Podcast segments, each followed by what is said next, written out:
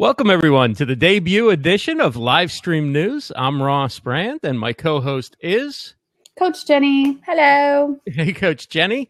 Um, I'm the host of Livestream Stars. Now that I've got so many livestream shows, it's like, which one, which is the main one again? Oh, it's Livestream Stars is the, the one I'm doing every week. So why don't I introduce myself as the host of that and Livestream Universe dot com. Uh, Jennie, tell everybody which of the one hundred twenty shows a week um, you'd like them to watch next. I am not that bad. Are you calling me an addict? So no. I am Coach Jennie, the Audacity Coach. I am not a um, live stream guru or a tech guru in any sense. I'm a thought leader who just really loves using live stream to connect with people. Um, I blab a lot. So that's what he's making fun of. Um, and so I host a show called Audacity Lab Lab, um, which is a fun little play on words, and uh, a few others, including Dames on Thrones, which is our next one tomorrow, uh, oh, wow. which is a bunch of women talking about Game of Thrones. So, yeah. Oh, wow. I haven't caught that one. I guess I guess it would help if I watched the show, right? Yeah, if you don't watch the show, we're going to spoil it like crazy. But if you watch the show and you would like to know what a bunch of women think about it, it's kind of fun and hysterical. Okay. So women have kind of a different perspective on it than than men might, or? I don't know that that's true, but when I watch the YouTubers who talk about the show afterwards, it's always that guy. You know what right, I mean? Right. Like that guy that you would run into at Comic-Con. And Dames on Thrones is a bunch of women who you would never catch at Comic-Con. So it's a very different perspective.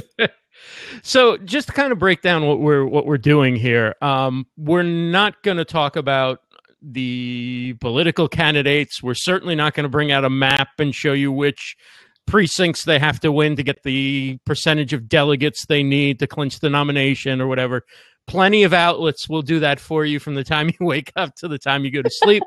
Just like um, when when I started Livestream Sports, we're not going to do scores and local sports talk and stuff. There's plenty of places, Sports Center and local shows to do that. So we're going to talk about the intersection of, of news and live streaming, what's going on in the world of live streaming, and also where the larger world intersects with live streaming. If something in the mainstream news has to do with live streaming, we will we'll try and work that in as well. So Um, I, I guess to get started, Jennie, um, there's a, a few a few big updates. I think everybody knows about them now. Snapchat two point oh, Facebook mm-hmm. Live, um, rolling out some some new features.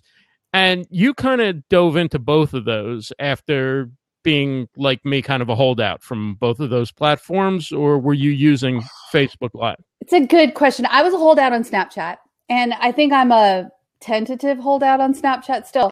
But, you know, here's the thing, and this is why I wanted to do the show with you, is that it is overwhelming.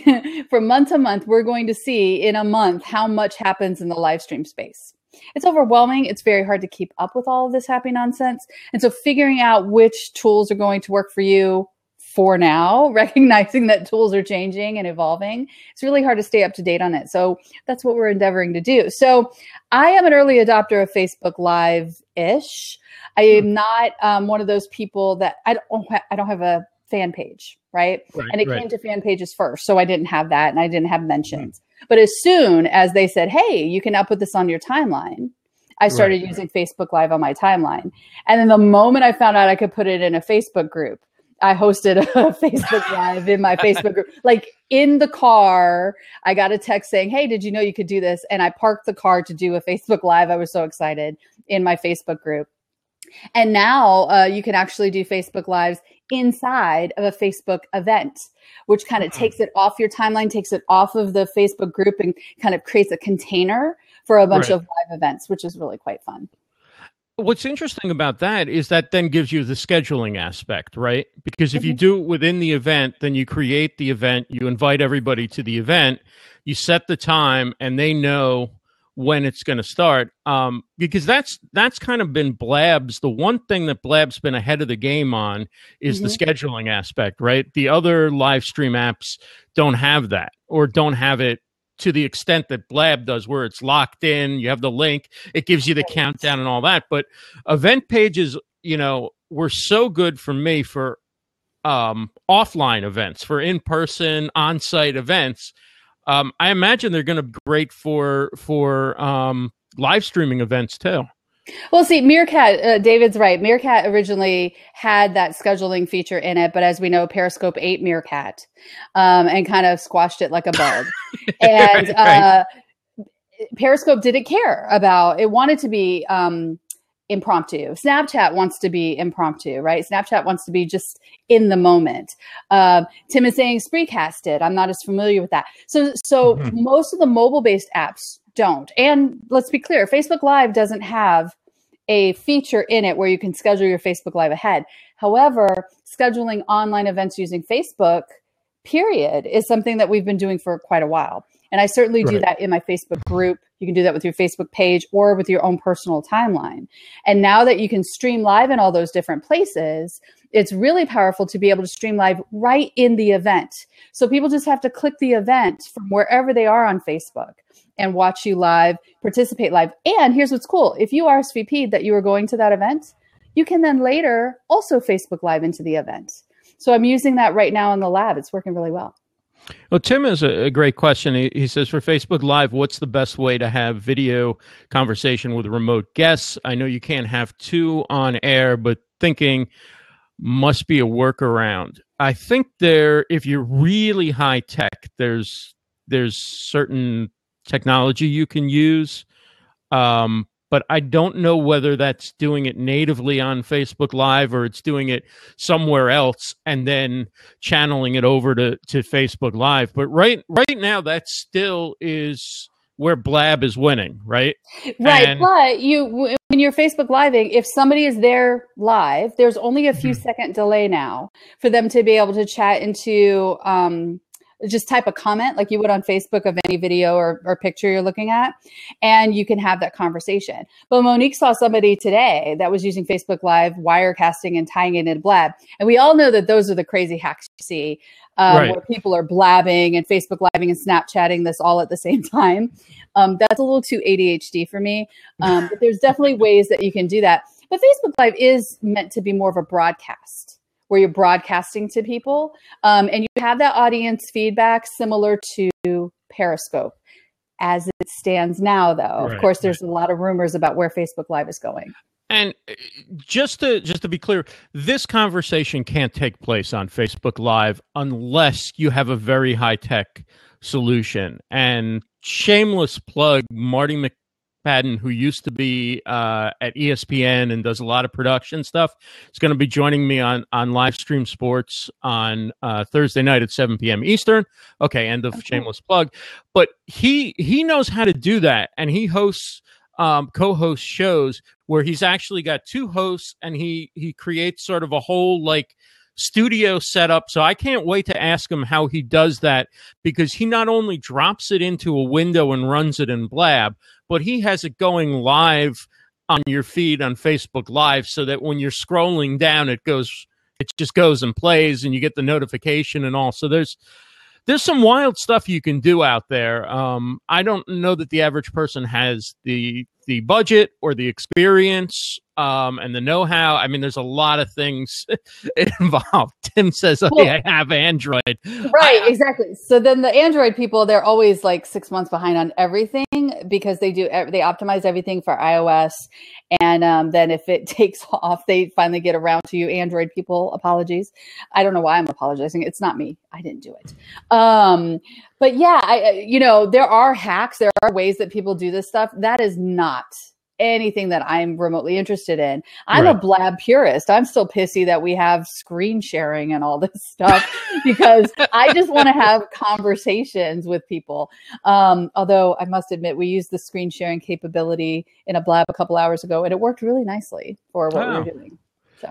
For for video, or what did you what did you drop we in? We were uh, talking about a particular software that uh, an email marketing software, and um, one of my clients was willing to kind of open it up and show it to us. And here's how it works, so you could see inside it before you bought it, which was kind of cool.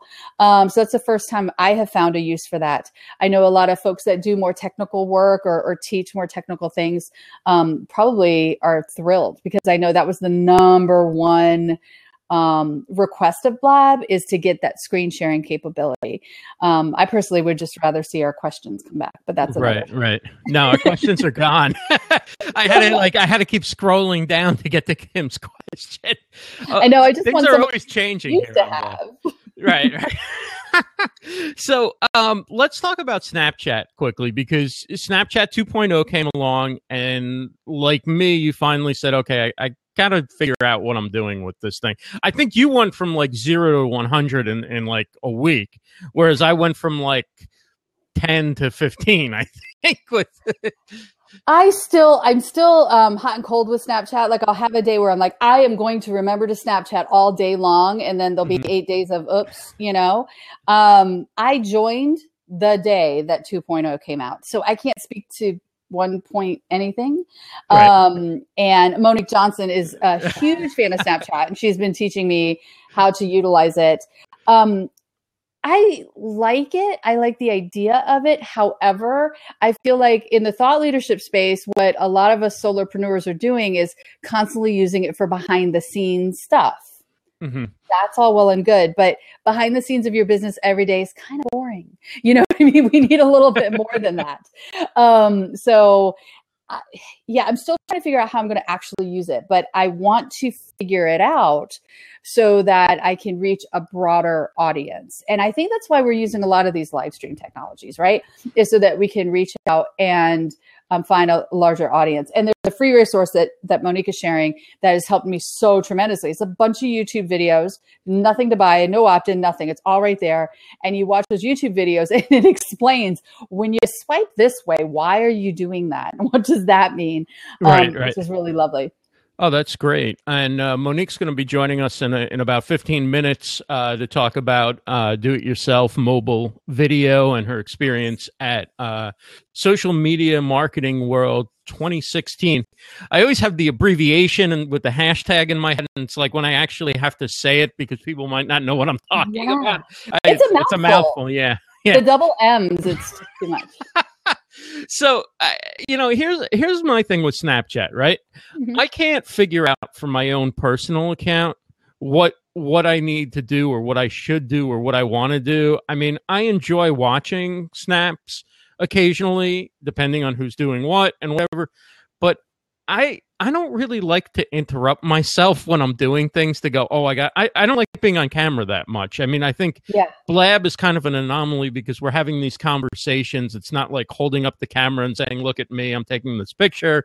I'm now, you know, um, but then, you know, I have, I have an account that I just opened up for H R Avant-Garde. Um, and one of my, my colleagues in that group, where I was talking to and said, you know, this would be a great place for you to drop in like career tips, you know, things that people can use, um, you know, when they're job searching or when they have a performance review coming up or anything along the whole spectrum of, of, of your career and managing and managing situations at work and stuff. Like, so when it, you know, people say it's not for marketing, and it's, I mean, we're not marketing, we're providing something helpful, but it's actually easier for me to think of why an organization could use it versus why I want to use it. But that's, that's me. You know, but I think I, you're also only looking at one of the pages, right? You're looking at right. the page where you're broadcasting and mm-hmm. putting it on your story, right? What about the other side? I think what I like about Snapchat that I am enjoying and not using enough, actually, as I'm saying this, I'm realizing tomorrow I'm going to do this, is to go over and send individual snaps, individual videos, individual voice memos to mm-hmm. all the people that I'm following. So when I first signed up for Snapchat, I went over to that side and I was like, I don't really want to say, here's my story today. That didn't really interest me. But going and just saying, hey, thank you for following me. What are you working on today? And kind of personalizing that all the way through one human at a time. Be like, hi, Ross. How was Livestream Stars last night? It's a way to kind of leave these ten second uh, voicemails, but have that facial, I don't know what I'm trying to say, like a video voicemail. And if somebody's there, the conversations actually happen. And now, you know, with Monique, we actually get on there and have uh, live chats, like using FaceTime, but in the Snapchat app, which right, is quite lovely. Right. And do you find there's a reason why you might use that versus using Facebook Messenger? Because you can do all the same things with Facebook Messenger, right? If I call somebody on Facebook Messenger, they're going to be like, what? Because how often does that ring happen, right? You accidentally now hear you that ring. Record, you can record your voice now. You can record, I believe you can record video too on Facebook. It's just Messenger. Not something that I've really utilized yet. So mm-hmm. there's no good reason not to do it over there. Um, what I love about Facebook Live over all of these other things is Periscope, even Blab, um, Snapchat. I am starting from zero and building an audience again. Sure, it's a lot of the same people, mm-hmm. but you start at zero and you're building an audience again. Facebook Live, I'm streaming to the people I've been hanging out with since two thousand seven. Right. And that is a beautiful thing. I've been working on that um, inadvertently for a long, long time. And I think that's what makes that something really special. So to your point, I haven't really used the Facebook Messenger in that way, but maybe I should. Do you find with Facebook Live that you enjoy using the one in the group in creating an event or just putting it up on your timeline? Like, which do you enjoy doing most? I don't like putting it on my timeline. So that's a bass-ackwards way of answering that question. Because I did the first few on my timeline. I was like, hi, I'm Coach Jennie. And then that cousin from back then gets on, hi, Jennie. And it's like, ah. So what's weird about that is think about everybody, you know, on Facebook watching these videos.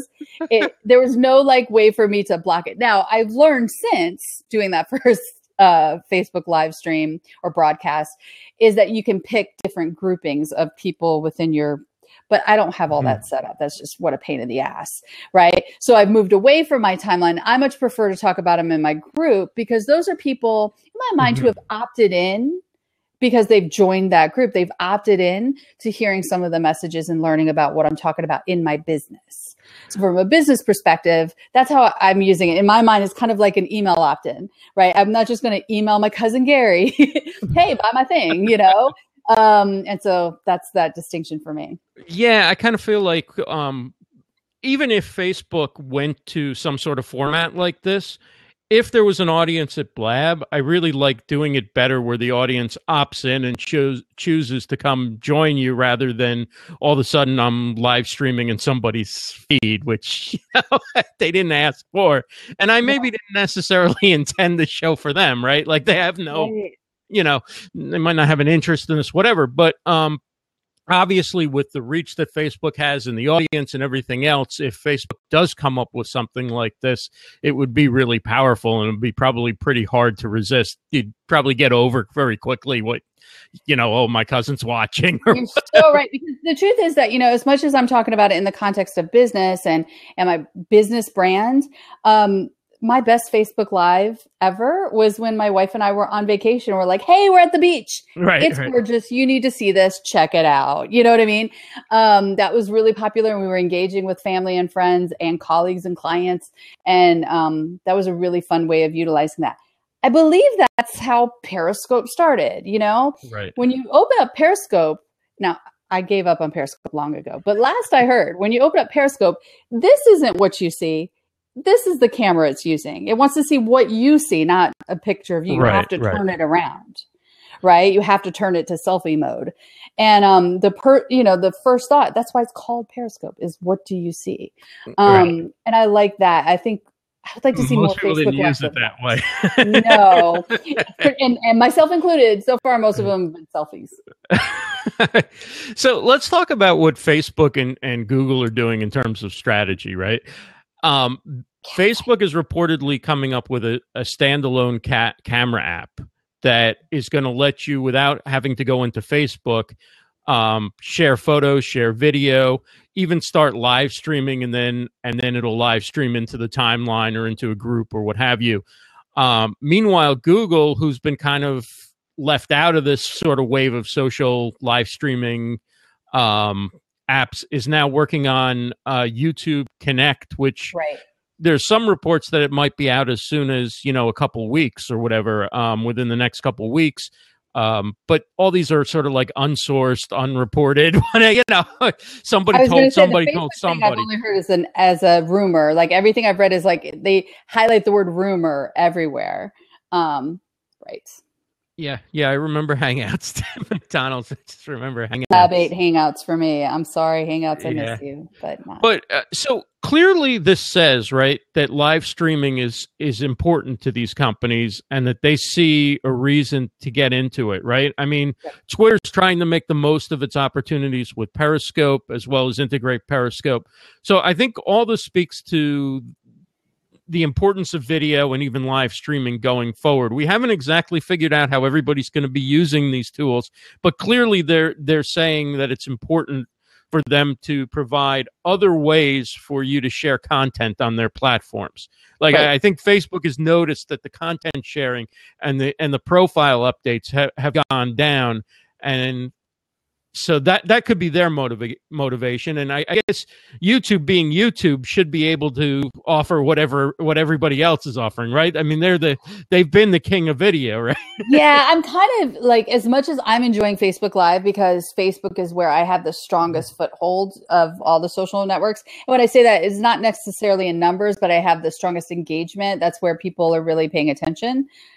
I feel like YouTube's going to show up with YouTube Connect and drop the mic, because they are the best in video. Like, they know what they're doing.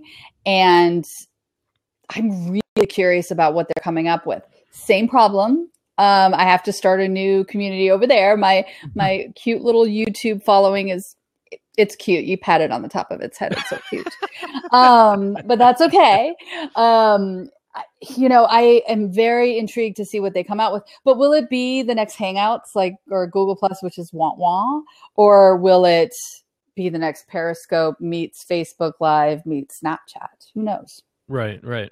I think what's interesting too is that I haven't heard anything about any of these apps that are coming or in the works or whatever actually trying to do this format, right? The focus seems to be on getting you to share yourself and in the moment and message people and stuff like that. So is that is that their way of saying that this isn't a winner to them, or that this isn't a threat at all, so we don't even have to consider coming up with an option for that? Or is it just that it's so deep in the vault that we, you know, we, they've got a team somewhere six six levels underground in a bunker or something working? That's a really good question, because one of this is one of the reasons, and it's I'm not like, one that I expect you to have an answer for. I'm no, just no, no, like, I have know, an opinion though. I there. mean, I don't have answers on anything, but I have opinions out the wazoo. Um, but yeah. I love, this is why I'm a Blab purist. What I loved about Blab is it wasn't another webinar software. Right. And now it's added enough features to be mm, a better, but another webinar software. And that is such a bummer to me, because it used to be this wonderful uh, place for organic connection with all these great people. I've made amazing friends here. I love it. Um, so the purist in me like wants to hang on to that. But the fact that there hasn't been a lot of competitors show up, or at least not in my purview, for Blab specifically, is interesting to me. It does beg that exact question. And in, you know, our kind of Kardashian, Kardashian lifestyle that we have now, look at me, look at me, look at me, it makes sense that the millennials will be the first ones to use these, these tools for the most part. So let's fit into where pop culture and, and, and culture is. Right. Um, and have it be a one-to-many versus um, these discussion points. Yeah, I would say that the the millennial Kardashian crowd is not rushing over to Blab right now, right? Haven't seen one of them. Haven't seen them. They haven't been over here. Um, yeah, and, and the folks that are really um, enjoying Blab are are at least Xers for the most part. So yeah, it's a it's a interesting. I mean, these are gross generalizations about whatever, and I'm somewhere in between these things. But still, I think that that matters. And whoever's coming out with the next cutting edge or bleeding edge technology wants it to be the next Snapchat.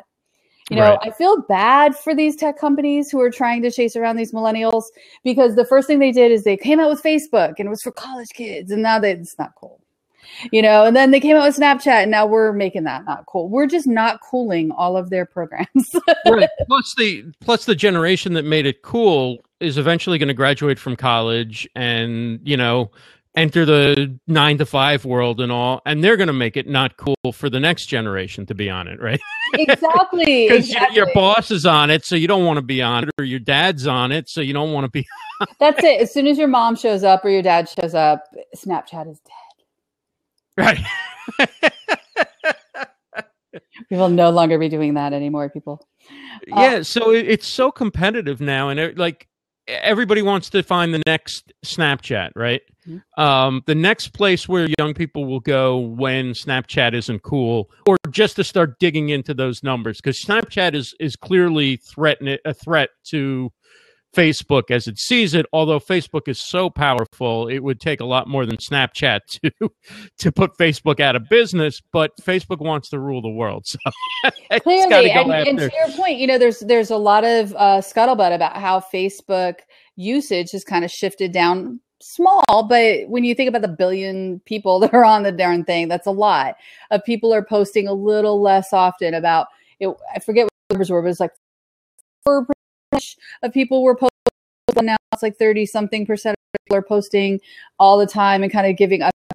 And so to keep it engaging and keep it different, they have to have a new bell and whistle.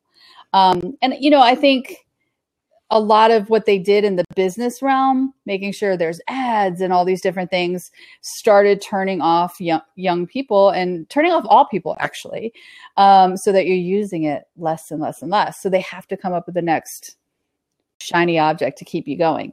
Twitter, the same thing. I really think this whole Twitter nonsense where they're saying we are going to expand to thousands of characters. I forget the number, from one hundred forty characters to small ebooks.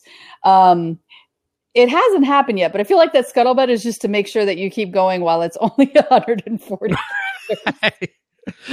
Yeah, I mean, I, I don't know that that's really going to affect most most people, um, but they are. They now have, um, just like it's been going on, I guess, since the beginning of the year on on on iOS. Now for Android, the the Periscope start playing in your feed as you you know you go through your feed. They start auto playing. Oh, do on they? Android. That's so annoying as hell. Yeah, they're trying to get trying to make the most of Periscope. Um, clearly, they're doing a better job than they did with Vine, but I, I don't know. I don't know. I mean, it had some momentum for a while. It seemed like Periscope was going to rule live streaming, and now mm, I won't say it's it's receding, but it's not building up so much steam. Or you think it's gone? You think it's Facebook Live is going to kill it? I don't think it's done. I mean, I'm sure there's still five or six people on MySpace or something, but I, you know what I mean? Like, it's like my MySpace course, right? Or Google Plus, you know, Google Plus, there's still people that are hanging on to it because they love it. And here's the thing. I love how Google Plus worked, but there were no people over there. You know, the engagement wasn't there. People weren't showing up there consistently. Um, of the few people that were following me. So it's the same kind of thing. But when you start integrating it with Facebook or mm. YouTube, Twitter's just not going to compete, in my opinion. Right. Again, right. my very uneducated opinion. Right, right. So let's let's move on to um, do-it-yourself mobile video. And our, our guest today is Monique Johnson. Monique, uh, you can call in. Um She's from uh, besi- uh, Both Sides of the Camera is her company, both sides of the camera dot com.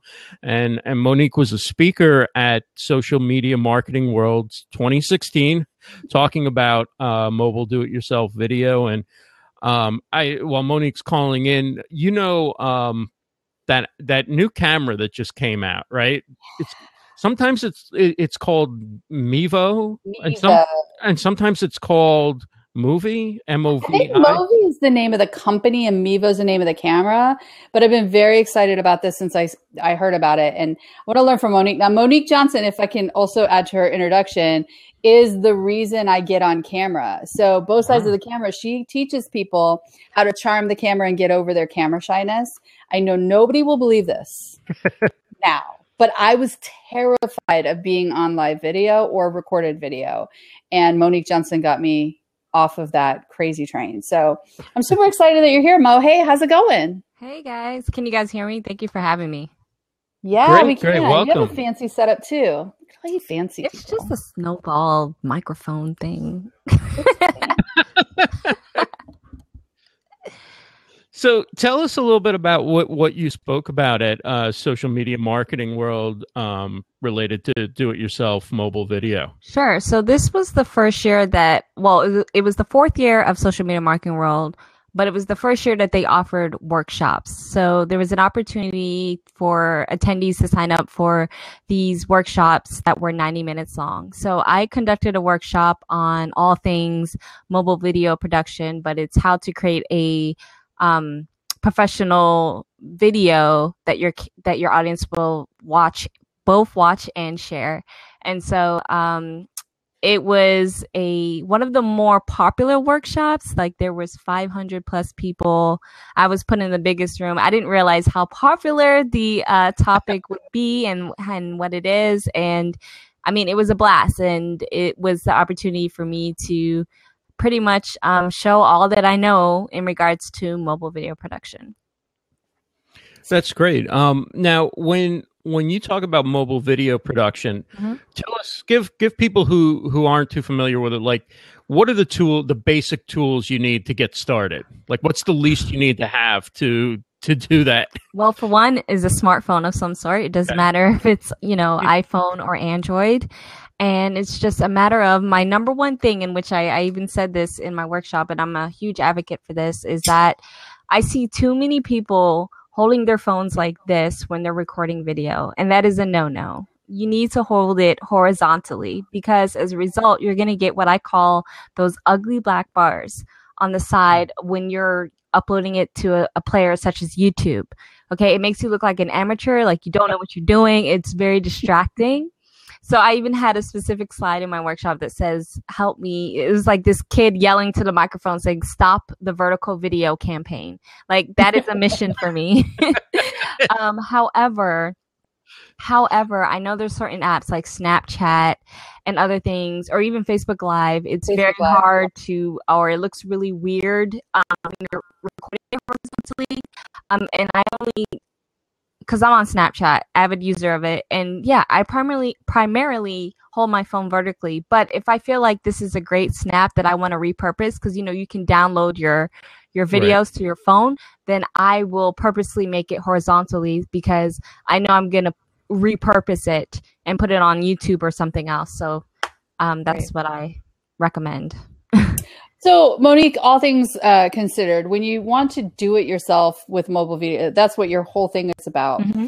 There's so many things that can go into it. The first thing is you need a, a smartphone, obviously. Yeah.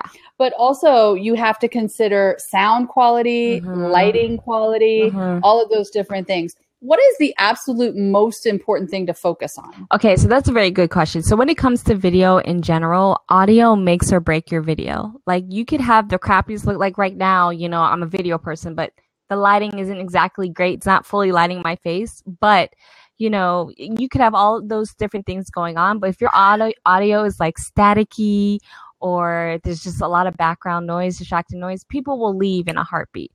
However, when it comes to mobile video, because you're dealing with whatever the manufacturer, the camera that they put in your phone, it's very limited. So to me, it's neck and neck between audio and lighting. With your mobile device, natural lighting is the most important thing to consider when you are looking to shoot a video. So for instance, you know, you want to be near a window. You want to use as much sunlight. However, you might not have that luxury. Like right now, it's evening time on East Coast time. So as a result, that's when you want to use actual external lighting sources. So I recommend um, using daylight bulbs, because that's the closest that you can get to natural lighting, to the sunlight, as far as um, color temperature. So that, to answer it in a nutshell, it's both audio and lighting when it comes to your um, mobile device. Right. So it's definitely neck and neck, but they're both really darn important. Yes. And um, it, it matters so, so darn much. Yes. You know, like right now I'm, I'm lit from above. And so I have all these shadows around my neck, and it makes me crazy. Now on a Blab, I don't care that much. For some reason, Blab is the place where we don't kind of forgive that. Mm-hmm. Part of that is we're not zoomed in as closely, right? right? We have these smaller squares, and they're, you're sharing the, thing. And honestly, you're not looking at yourself. So that's kind of nice. You're yeah. looking at everybody else. And, and um, Blab is kind of, it, it's really basically like talk radio with webcams. It's like mm-hmm. when you see a, a radio show simulcast on T V, they're not really playing to the camera. The camera's in right. the room, but they're doing it. I kind of feel the same way on, on Blab. I mean, I, I didn't put any thought into, you know, the lighting, the setting, anything, but I made sure I had a, a, a microphone so that at least I sounded right. clear as, as you know, I, I felt I needed to be or whatever. So I, I kind of agree, like audio before video when it comes to a platform like this, right? Mm-hmm. Which means you have to care about your bandwidth. You have to care about your internet connection. So yeah. Blab is notoriously cruel to people who have shoddy uh, internet connections, right? Yeah. Like we want to hear what you have to say, but when you're... Uh, you know, we finally give up. Um, whereas it's a little different with the mobile video um, apps and all these live streaming apps, right, Monique? Mm-hmm. Yes, yes. And I mean, like you guys said, you know, bare minimum, you can, uh, b- most smartphones have their auto or their native camera app. However, there are some things that are out of your control. So there are Um, bare minimum two apps, which I'll share with you guys. For iOS is, well, actually now it's both for iOS and Android, which I'm so happy about this now, is the Filmic Pro app, F I L M I C Pro app. Um, they recently launched the um, Android version of it. And so I'm really excited about that. But pretty much this was, this is the app that industry standards, like people who actually create full out films in the indie film space, they actually use this app. So it's so robust. There's so many different things you can do with it, but I definitely recommend that. However, I've heard that sometimes with Android users, they're having issues with downloading it. So the, another app that I recommend when you're recording video is called Cinema F V five, which I'll type that in right now for you guys. Um, That is another great app that was actually created by a professional D S L R photographer, videographer. Wow. That's cool. Yeah. So, so okay, what, while we're, I'm sorry, go ahead. Oh, sorry, Jenny, go ahead. I was just going to ask about Mevo. So while we're talking cameras. Sure. uh, Mevo, which is, it makes me think of your name. Mo, I call you Mojo sometimes. Yeah. You know, Mevo. um, so Mevo um, is this new camera that is supposed to stream Facebook Live, but not using your phone. Yes. You actually use your phone to direct it. Mm-hmm. Um, when you were at Social Media Marketing World, were you able to get a sneak peek? Um, not of Mevo. I did see someone um, use Osmo. I'm not sure if you guys are familiar with that no. one. It's another type of camera um, that you use your Um, smartphone to direct it, just like Mevo, but it's not, it's strictly for recording. It's not something that it's directly just only for live streaming. I only saw one person moving around with that. However, based on what you guys were talking about for Facebook Live, Mari Smith, you know, the queen of Facebook, of everything Facebook, of course, was there. I was and able turquoise. to um, meet her and listen to her and to a, a, lot, a lot of things. I will tell you guys, the number one push at Social Media Marketing World this this year was live streaming video and Facebook Live. And as a result, um, Facebook now is catering to Facebook Live videos, meaning you are going to rank higher in the algorithm. And they're doing a bunch of things that will be coming out feature-wise in the next couple of months. So um, Mari definitely made sure to say, get on Facebook Live. And the fact that, I mean, look at it. Facebook just recently partnered with Mevo to release this camera that only, you know, hooks up to Facebook Live directly. Two, um, Facebook sees the huge importance when it comes to video. So for one, if you're an iOS user, you can create your own profile video feature. I, I don't know if you guys have seen that, doing that. But yeah, yeah I, I did that recently. Yet. You can do it if you have an iOS where you can actually create a small, I think I don't even know if it's like five seconds or so of a profile video. So then when people go on your profile, it'll be a little video of you greeting them. So right. um, there's some, and then the fact that, you know, Facebook has their own video component to the fan pages, making it look very similar to a YouTube channel. Facebook is investing a lot when it comes to video because they know time and time again, this is why I love D I Y mobile video, and I want to share this with as many people as possible, is the fact that more and more people are viewing their content on mobile devices. So you might as well, this is the most powerful device that you can carry around in your pocket. You no longer have an excuse not to create a video. And the fact that all of these devices create H D video, now even full four K video, it's amazing at the at such a low price, the high t- the very high quality types of video that you can create, and it's instant. You can edit it and boom, you're able to market your, your business and expand your exposure even more. So Monique, like one of the questions I, I have about Facebook, you mentioned that they're really prioritizing video that's natively native to the platform, right? Sure.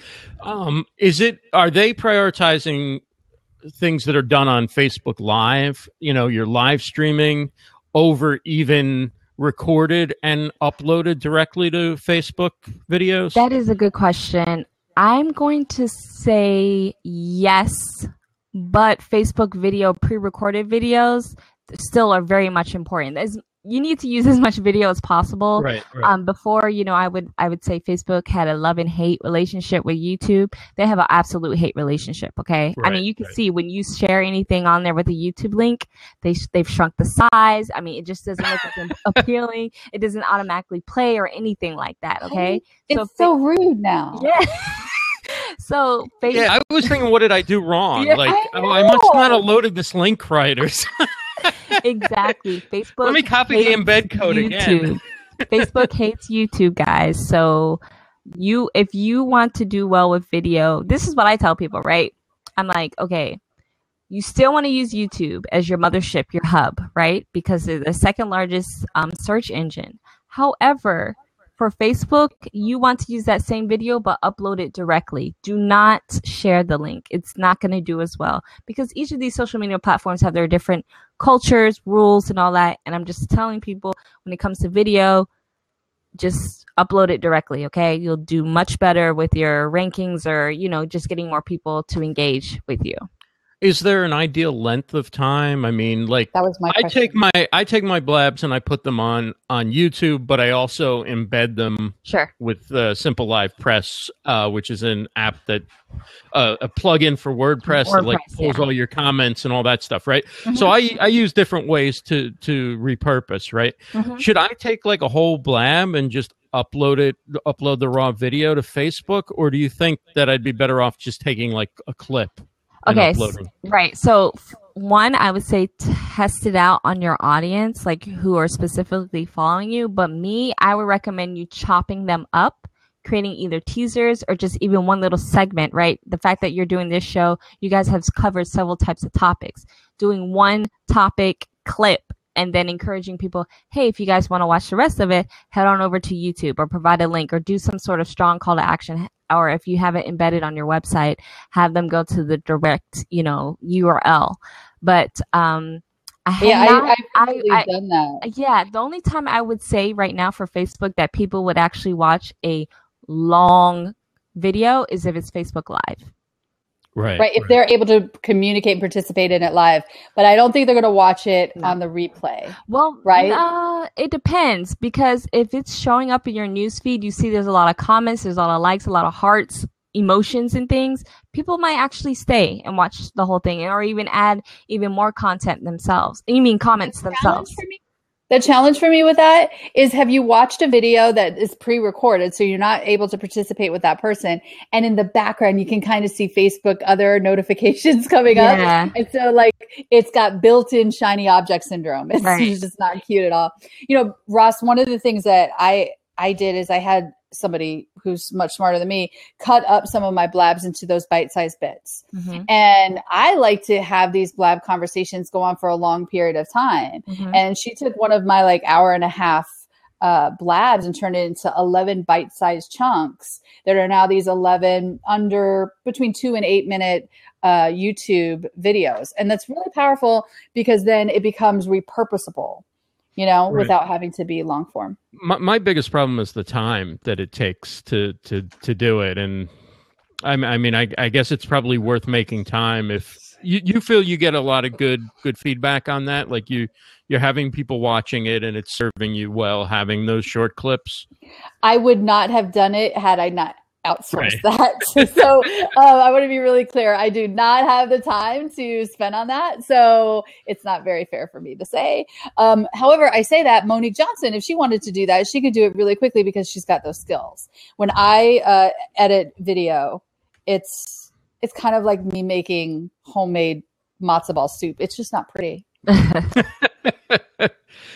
Hey, David. Hey, Ross. Did you like have a green any- screen there, buddy? David, have you met Monique? Uh-uh. Hi, Monique. Hi, David. Nice to meet you. Nice to meet you. This is not natural lighting. No, it's no. not. I was about to say, those are daylight bulbs for sure. Yes, they are. I have a pack of daylight bulbs sitting in the closet for any time I break a daylight bulb, which happens more often than you would actually think. Yeah, trust me, I know. But I'm in the process of uh, moving everything over to L E D. I'd rather do L E D. Oh, yeah, L E D is the best. So just so, more expensive. Oh, go ahead, Dave.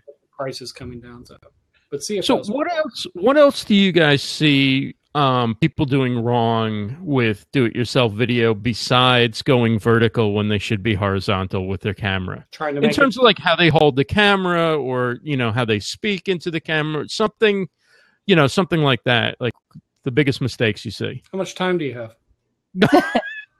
Be concise. Something somebody can correct. A list.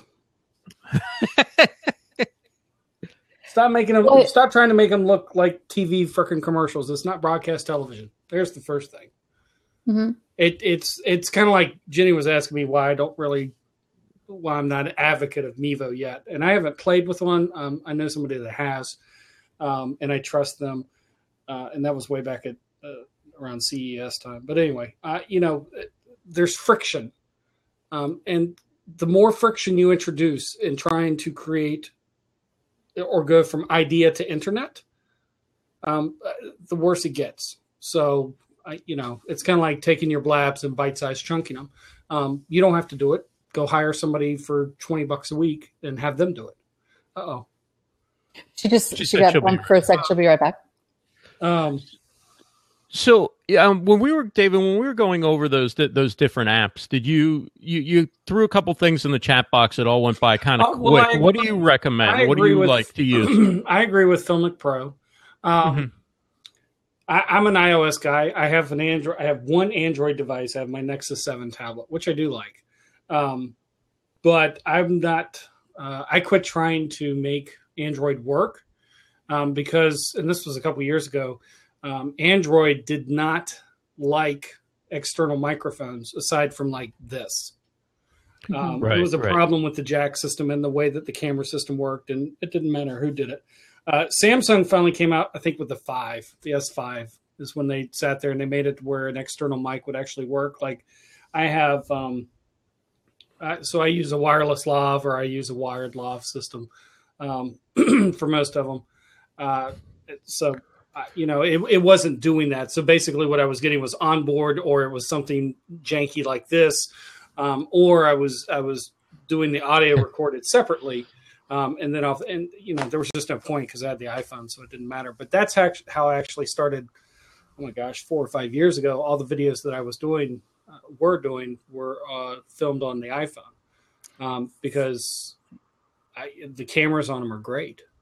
And, right, and right. the best camera that you have is the one that you have with you. And that, and so that's another reason I don't really like Mevo. It's like it's friction. It's like if you introduce too much friction to start doing something almost immediately, um, I, you know, it, it just slows down the process. and, and just, Complicating it, right. Yeah, exactly. So, um, and I can overcomplicate things way too quick.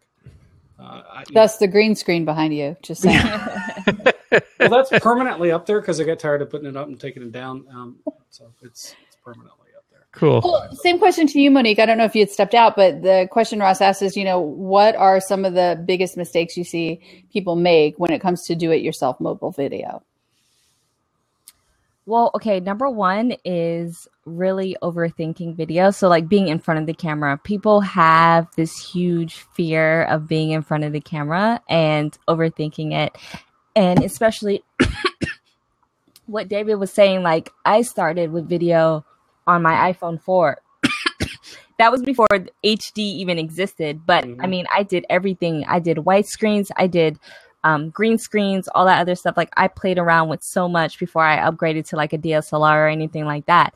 And um, I would have to say people, when it comes to with anything like sh- shiny object syndrome, they're like, oh, what app should I use? What? No, just start. Press, press the record button and just start recording, okay?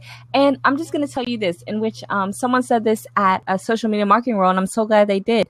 Your first video is guaranteed to suck, okay? Yes. Accept that. It's going to Have suck. The charming years. Your, your first twenty videos to, are going to guarantee. Yes, it's going to suck. But don't let that stop you from recording a video, okay? It's going to suck, but you will get better each time. I mean, Jenny can relate to this. And we did my like, sucked, but yes, I will attest to that. Not just your your pre-recorded videos, but your live stream. Right. When I decided to start Facebook live streaming, mm-hmm. I knew I was going to struggle with it because I struggled with Periscope so much I gave up on it after four scopes, you know? Right. So one of the things I did was I took the pressure off of myself of making the content any good and decided to do a, a weekly show where I'm like, I'm going to tell you what we're going to be doing this week, even though you can read. Right.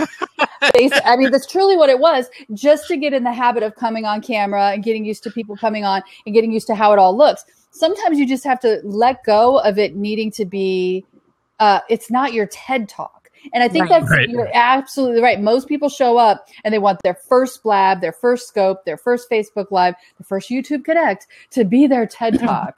And uh, no, even Oprah has charming years. Did you see her hair in the eighties? and then, and then people get caught up. Like, first of all, one of the major complaints people say in regards to video production is fancy equipment. But even with your mobile device, you can hook it up, right? If you really wanted to, you can invest in so many different accessories and apps and things. And people tend to get caught up in that too.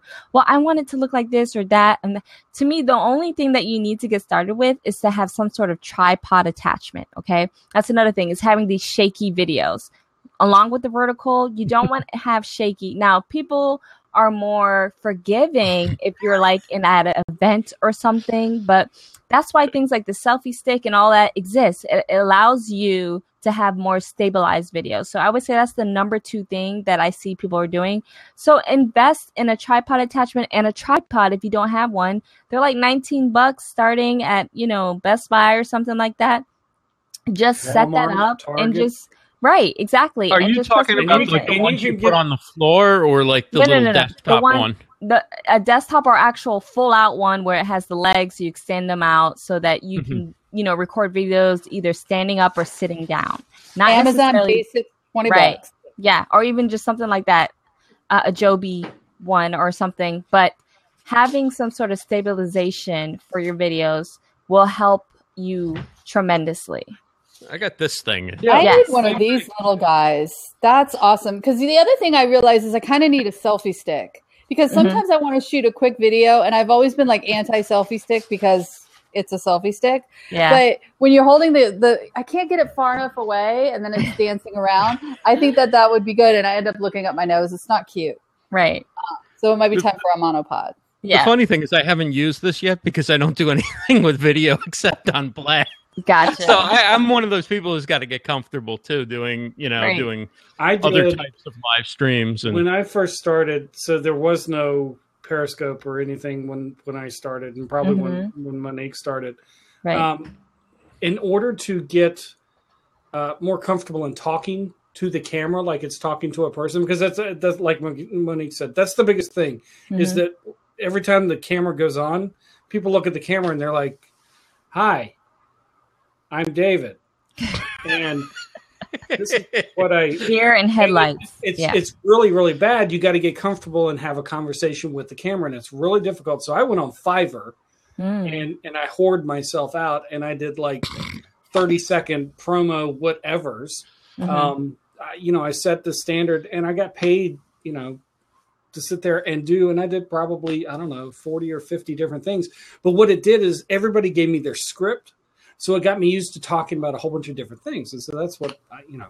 Right. And then for me, I mean, Right. I've been like doing video production since two thousand nine, but being in front of the camera, I only started maybe two, three years ago. Um, I used to have this YouTube show with um, a friend of mine, and that is what helped me uh, get comfortable in front of the camera, because you'll meet a lot of videographers or people who are into video, but if you put them in front of the camera, they... they are not that great either, but it's a matter of practice, just like with anything else, guys. I know people hate to hear that and all that great stuff, but it, it just boils down to practicing and, and putting in the time. And do you, do you recommend entertainment? So I have an entertainment yeah. background. Mm-hmm. In entertainment, you don't look at the camera. That's right. A, that's a big no-no. Right. So to go from that to having to look at the look camera, at the to camera. Make the eye contact and everything was, you know, hmm. so... There are yep. all these different things. It'll help with if you've never done stage, like mm-hmm. if you've never done a, a speaking event or a keynote or anything. It helps you with all that different type of stuff. Right. Um, I think one of the biggest mistakes people make with all video, pre-recorded or um, live, but especially live, mm-hmm. is to be over-apologetic. Yeah. Nothing bothers me more than somebody saying, I'm sorry, guys, that I'm not keeping up with the chat over here because I'm not going to see your questions, but it's because I can't po- blah, blah. Shut up. Like, just or apologizing for getting a phone call. Right. Or, oh, I got a phone call or, or phone. Right. All these different things. And it's live. Like, that's the point. That's why this is so appealing, is it's raw, unedited, and people are more forgiving that way. And people want to see what's going on. Just, you know, you being yourself. Right, right. So I think that perfectionism uh, really is a big problem. And the folks that do the best with live streaming are the folks that can set their perfectionism. They can laugh at themselves, mm-hmm. and they know how to find the delete or hide button later if they need to. Right. Now, do you recommend, like you said, you know, your first twenty videos are going to suck. Do you recommend just like recording them and deleting them, or yeah. recording them and saving them, but like wait till twenty-one to post it, no, or go not, live? It's or... not going to matter. It's not going to matter. It, mm-hmm. it, the first twenty you publish are going to suck, because there's always going to be, it's that it, it's Hilda and the perfection uh, analysis paralysis or, or whatever. There. It's just how it is. You're going to find stuff wrong. Somebody's going to sit there and comment. Mm-hmm. You know, oh, you said this word wrong. Yes. Um, or you said this word twice, or, you know, all these different types of, you know, you, you had a bird fly over in the background because you were shooting a natural scene, or I don't know. I'm sorry. My recommendation, the, the birds were off on break when the memo went out about don't fly in my freaking video. You well, my recommendation for that is kind of a weird one that would make a lot of people uncomfortable. But Monique did this to me. The first video that I ever published was a blooper video of me trying to say stuff right and screwing up in her studio. And she was shooting the video. She starts laughing her ass off, but off camera. And I was like all wired in and not able to move. And the video, film goes on for three minutes. So the first video ever on YouTube that she posted of me before I even had a YouTube channel is this fabulous blooper. Oh, where's that and- link? I have I to. Go, I got. I gotta go find it. no, no, no, no, no! You do not have to go find it, but it is hysterical. That can be our show opening for next month. Right? Right. Really like the, people really like the B-roll. And then what's really funny is watching me try to get back to it. I'm like, okay, I'm gonna get back, and I'm still laughing. You know, yeah, like, we're both it laughing. Was so great. But yeah. what it did is it, it was it totally broke the ice. Yep. Because now people are expecting me to be real. Um, and I, I think so few people would be willing to kind of show those warts, you know? Mm-hmm. But yeah, it's oh, still another on YouTube. Thing, don't try and do one take. Please stop. It's very evident. Yeah. Your first you... one is not going to be the best. You're going to mess up and practice a couple times, and then you'll nail it. So, well, I've seen people that have done over one hundred videos, and you honestly can tell – they try and do the entire thing in one freaking take. Yeah. In one take, not necessarily their first take, but one take. Right, period. Yeah, just one. Just so you're saying play, record and and they go through and, and you can tell that they'll do it a hundred times till they get one tape that take that they're they're happy with is mm-hmm. what you're saying, rather yeah. than editing a couple of. I mean, if I'm together, doing like right? a twenty second promo video for a Facebook ad or something like that, that's going to be one take. But trust me, I did thirty freaking takes before I got that one happy. And I'm still probably going to edit something out, because there's always going to be a pause or, or an and or too many ums or. Well, and one of the things, Monique, you teach also in D I Y Mobile Video is you talk about how don't try to make the cuts in the editing mm-hmm. invisible, play them up. Right. You know what I mean? Zoom in for the next cut, zoom out. Like those are more interesting videos to watch than the perfectly edited, like we're making a, a, a feature film, right? Right. I mean, yeah, I mean, there's like in the YouTube culture, there's, you know, people don't mind having the jump cut, which you would never have in a professional setting and all that great stuff. But to me, it's all about engaging and doing a reset button for your audience. And so zooming in, zooming out, and just doing those little things, um, you know, will just help reset that button. So people will be like, okay, let me continue watching this. So Monique, before we, we wrap up, people who are, you, you do video coaching, like on, you coach people on camera, you help with editing, all sorts of, can you just give people like a rundown on where they can find you Sure. and what, what you offer? Sure. So um, you can find me at both sides of the camera dot com. And if you want to learn specifically about mobile video production, head on over to D I Y mobile video dot com. Great, great. Thank you so much for joining us. It's uh, great meeting you and, you and chatting with you. Thank you so much for having me. Yeah. So uh, this is this brings us to the close of our first show. It was a lot of fun, and um, we'll be back next month. Um, Jennie, tell everybody what's what you have coming up this week. Uh, so this week on live streaming, I have Dames on Thrones tomorrow night mm. at seven p.m. Eastern. If you are up to speed on Game of Thrones and you would like to have fun. It's ridiculous. And then, of course, on Thursday at eleven a.m. Pacific, two p.m.